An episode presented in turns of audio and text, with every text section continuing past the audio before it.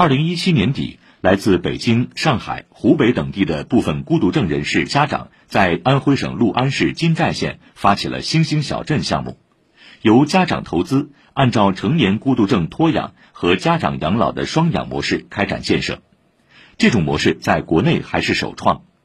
这样一来，成年孤独症人士在星星小镇生活的同时，他们的家长也能在同一个社区的不同功能区养老。我们也希望星星小镇能真正落地生根。正如纪录片《遥远星球的孩子》中最后所说：“当遥远星球上的孩子一个一个降落在地球上，也许他们只是需要一个好导游，能理解他们的星球，也帮助他们认识在地球上的生活规则。或许我们每个人都可以尝试做那个导游。”